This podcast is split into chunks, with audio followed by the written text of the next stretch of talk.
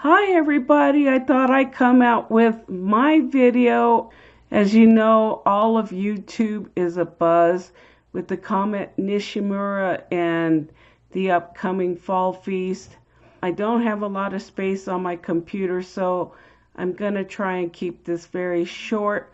But anyways, I was watching Brother Chad's video, Watchman on the Wall 88, and I'm going to include his clip here and go from there.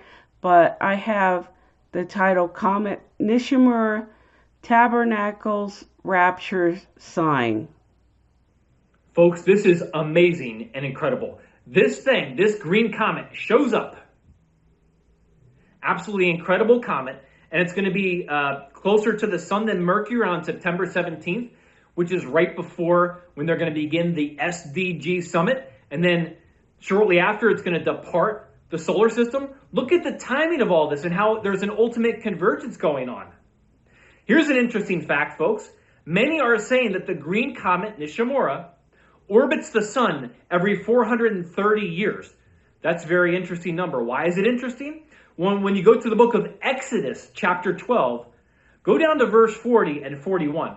This is talking about uh, the Lord delivering the Israelites from the Egyptians. Listen to this, verse 40. Now the sojourning of the children of Israel who dwelt in Egypt was 430 years. Interesting. And it came to pass at the end of the 430 years, even the self same day, it came to pass that all the host of the Lord went out from the land of Egypt. So you're telling me that deliverance from Egypt happened at the end of 430 years. This world is a type of Egypt. And are we about to be delivered while this thing is going through our solar system? So after watching Chad's video, I went to Exodus chapter 12 because this revelation came to me, but I backed up to verse 37 and I'll read the first part. And the children of Israel journeyed from Ramesses to Sukkot, and that's where we get the word Sukkot or tabernacles.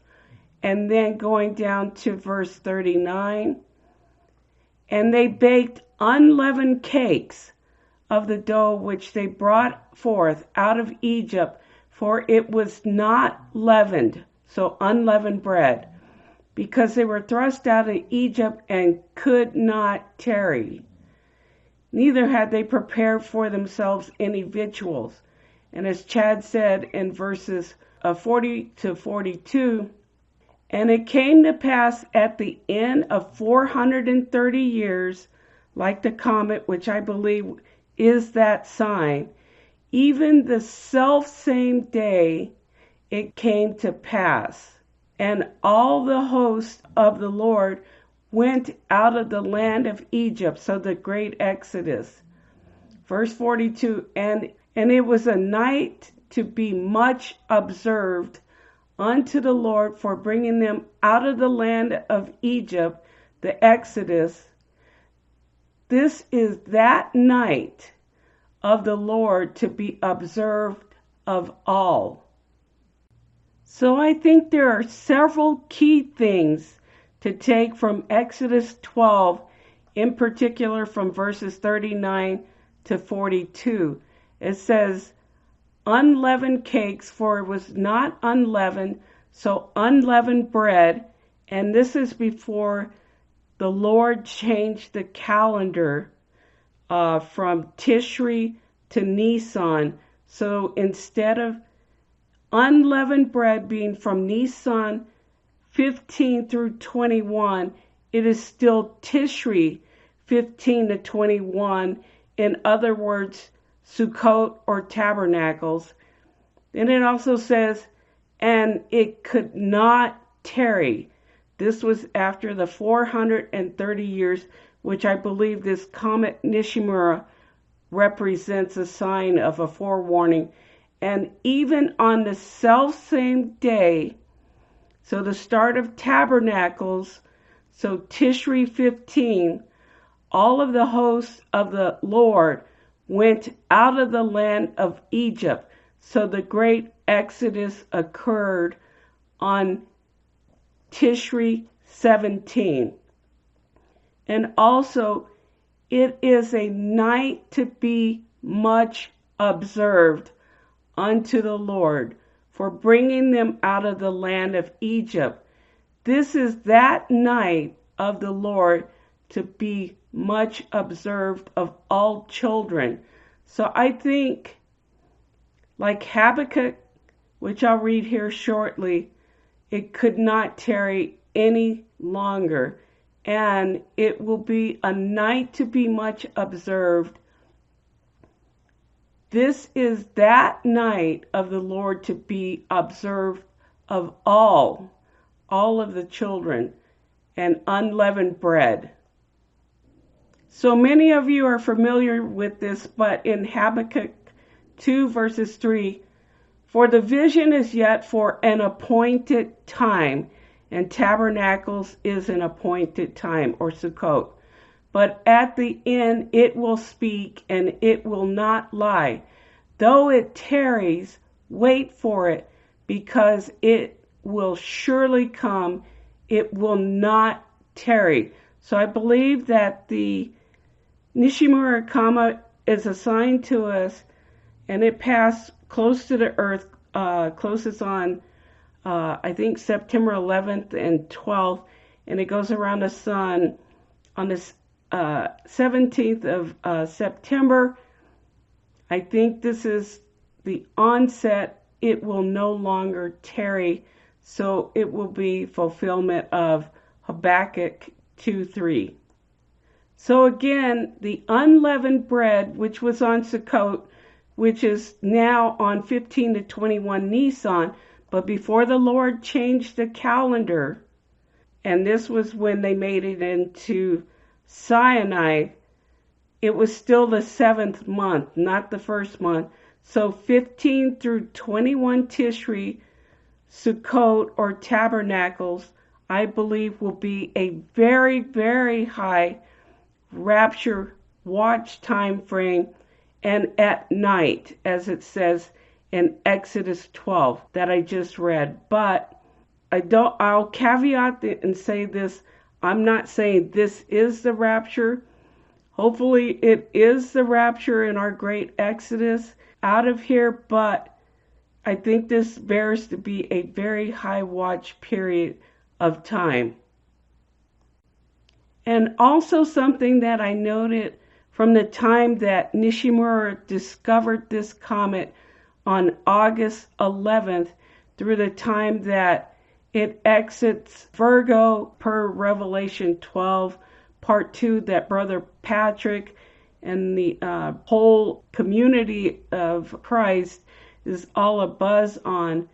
And I think this alludes to Revelation chapter 12, verse 4, where the tail drew one third of the stars and cast it to the earth. I just think it's a prelude sign to that. But from August 11th all the way through the time that it exits Virgo, it goes through four Mazzaroth signs, and that is one third of the 12 signs. So, four quote unquote zodiac signs of the Mazzaroth that the tail of Nishimura travels through and the well the comet itself during that time frame from when it was first discovered all the way through the time that it exits the womb of Virgo with the child.